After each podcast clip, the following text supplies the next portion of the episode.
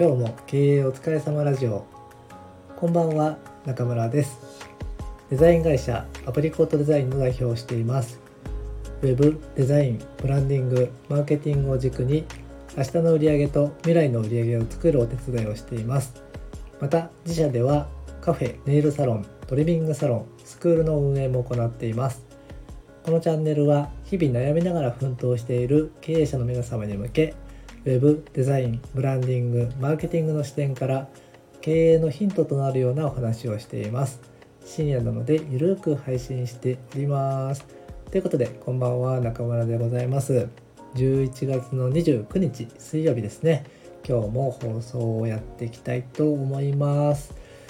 今日はですね SEO 対策と未顧客というお話をしたいと思います。SEO 対策という言葉は、えー、結構メジャーな言葉になりつつあってで、まあ、ホームページとかねその集客をしている人であれば、まあ、大体の人が SEO 対策っていう言葉に触れているんじゃないかなと思います。で SEO 対策って何かっていうと、ま、Google とか Yahoo とかで検索した際に、えー、順番にこう検索結果が出てくると思うんですけども検索結果の上位に自分のねサイトが表示されていた方が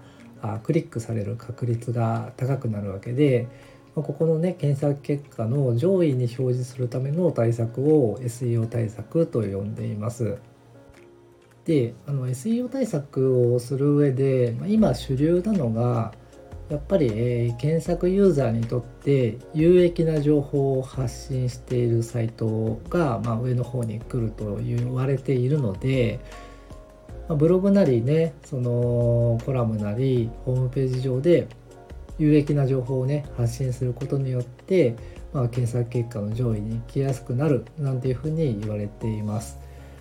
なので比較的広告とかと比べてお金がかからないイメージがあるのでホームページに人を集めたいっていう場合は真っ先にこの SEO 対策っていう言葉が出てくるということですね。でね僕はどちらかというと SEO 対策に対して若干否定的な考えを持っています。で有益な情報を発信するためにはあの有益な情報を作らなければいけないのでそれなりに時間がかかりますよね。で自社があ SEO 対策をして有益な情報を発信すると、まあ、競合他社も同じように SEO 対策をしていてえ同じような有益な情報を発信するわけですよね。でそうなってくると検索結果の上位がですね有益な情報で埋め尽くされてしまってでクリックされたはいいもののただの辞書代わりに使われてしまうというかあ有益な情報をありがとうさよならみたいな感じでせっかくクリックしてくれた、ね、ユーザーさんを離脱させてしまうことにもつながるんじゃないかなって思っていてそこに対してその SEO 対策にかける時間をねあの使うべきなのかどうかっていうのはちょっと疑問なんですよね。なので、まあ、あの SEO 対策をやった方がいいんですよ。それやった方がいいんですけども限りある時間の中で SEO 対策に対してどれだけその重きを置くかっていうのは検討しなければいけないと思っています。で僕なんかはあの情報発信をする上であの SEO 対策についてはあんまり頭の中にないです。でやっぱり、えっと、ユーザーさんにとって有益な情報を発信するっていうのが一番大きいので、えー、その結果 SEO のその対策になればいいなぐらいで考えています。でねちょっと話は変わりますけども、えー、ニーズってあるじゃないですか。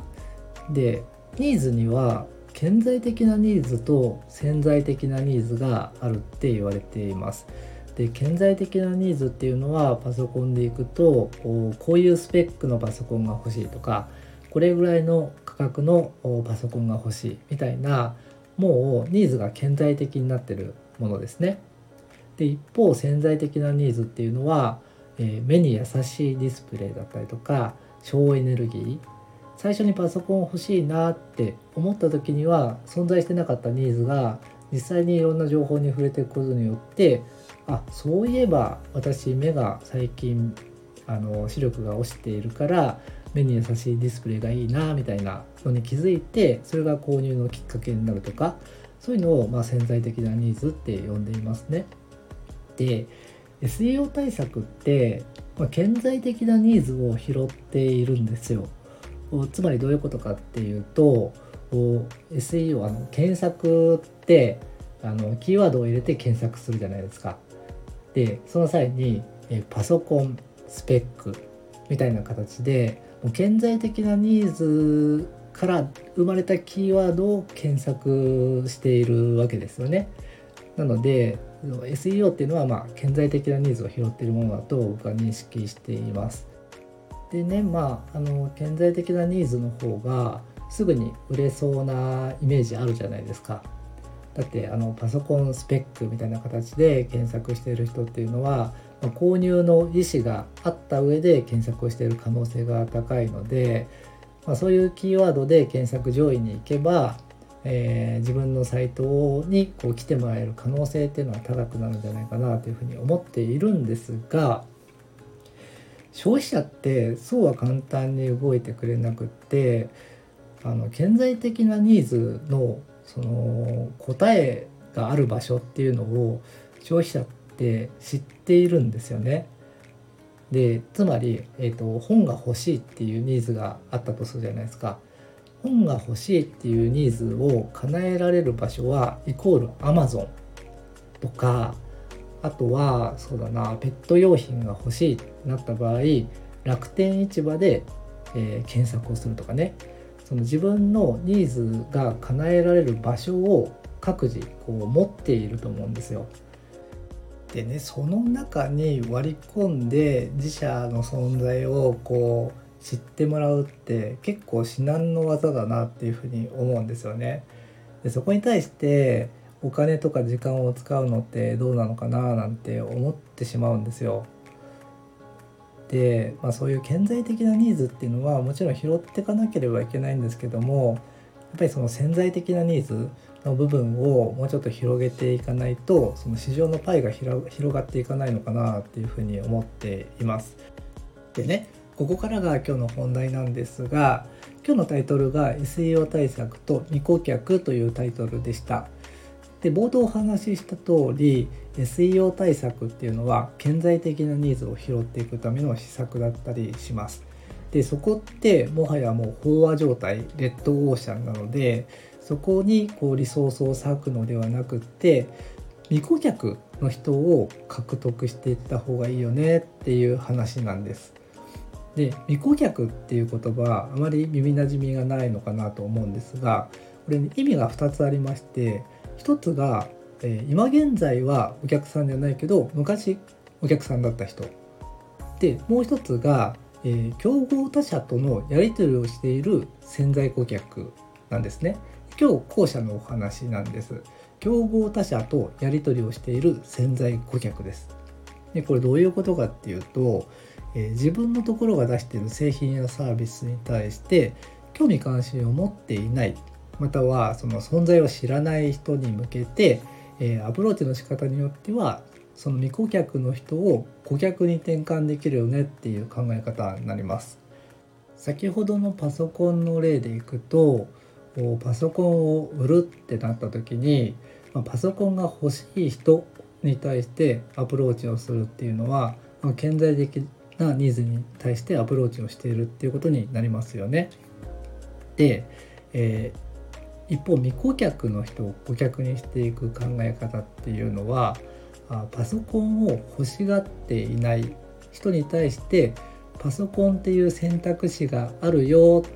とアプローチすることによって、えー、違う市場から自分のこの市場にこう持ってくるお客さんを持ってくるっていうやり方なんです。でパソコンでいくとなんだろうこういうスペックのパソコンが欲しいって思ってる人よりも例えば、えー、自社がね出している製品がすごくスタイリッシュでおしゃれなパソコンだったとするとカフェでおしゃれに仕事をしたいっていう人に向けてアプローチをするんですね。カフェでおしゃれに仕事がしたいっていうニーズを叶えるためにはうーん洋服だってそうだし、えー、イヤホンだってそうだしメガネとか文房具とかそういったものが全部ニーズを満たすためのその解決策になるわけなんですけどもそこに対してパソコンもあるよっていうのをこう加えてあげるそういうアプローチをすることによってそれまでパソコンを買おうと思ってなかった人がパソコン欲しいなっていうふうに思ってもらうことができると思うんですね。そうすると未顧客の人を顧客にできるよねっていう考え方になります。でねこんな感じであの顕在的なニーズを狙っていくのはもう飽和状態だと思うのでいかにして、えー、人様の市場にいる潜在的なニーズを持ったあ人を自分のところのお客さんにできるかっていうのが、まあ、これからはね大事になってくるんじゃないかなって思います。でねこれすごく簡単なことではなくてすごく難しいことだと思うんですけども頭をねすごい使うことだと思います。なんでその消費者の人がねあのどういうインサイトを持っているかっていうのをきちんと捉えて、えー、そこに向けてアプローチをしていく、まあ、そういうやり方がねこれからは主流になってくるんじゃないかなというふうに思っています。このね未顧客っていうものをきちんと理解しておくと市場の拡大だったりとか新しいビジネスチャンスが生まれる可能性がぐーんと上がるんじゃないかなというふうに思います。なので、まあ、僕はねその SEO 対策はあの情報発信をする過程で対策になったらいいなぐらいに思っていてそれよりもいかにして今までお客さんじゃなかった人に対してアプローチできるかみたいなところを軸にして、え日々仕事をしていきたいなというふうに思っています。ということで今日は SEO 対策と未顧客というテーマでお話をさせていただきました。皆さんの経営の参考になれば幸いです。それではおやすみなさい。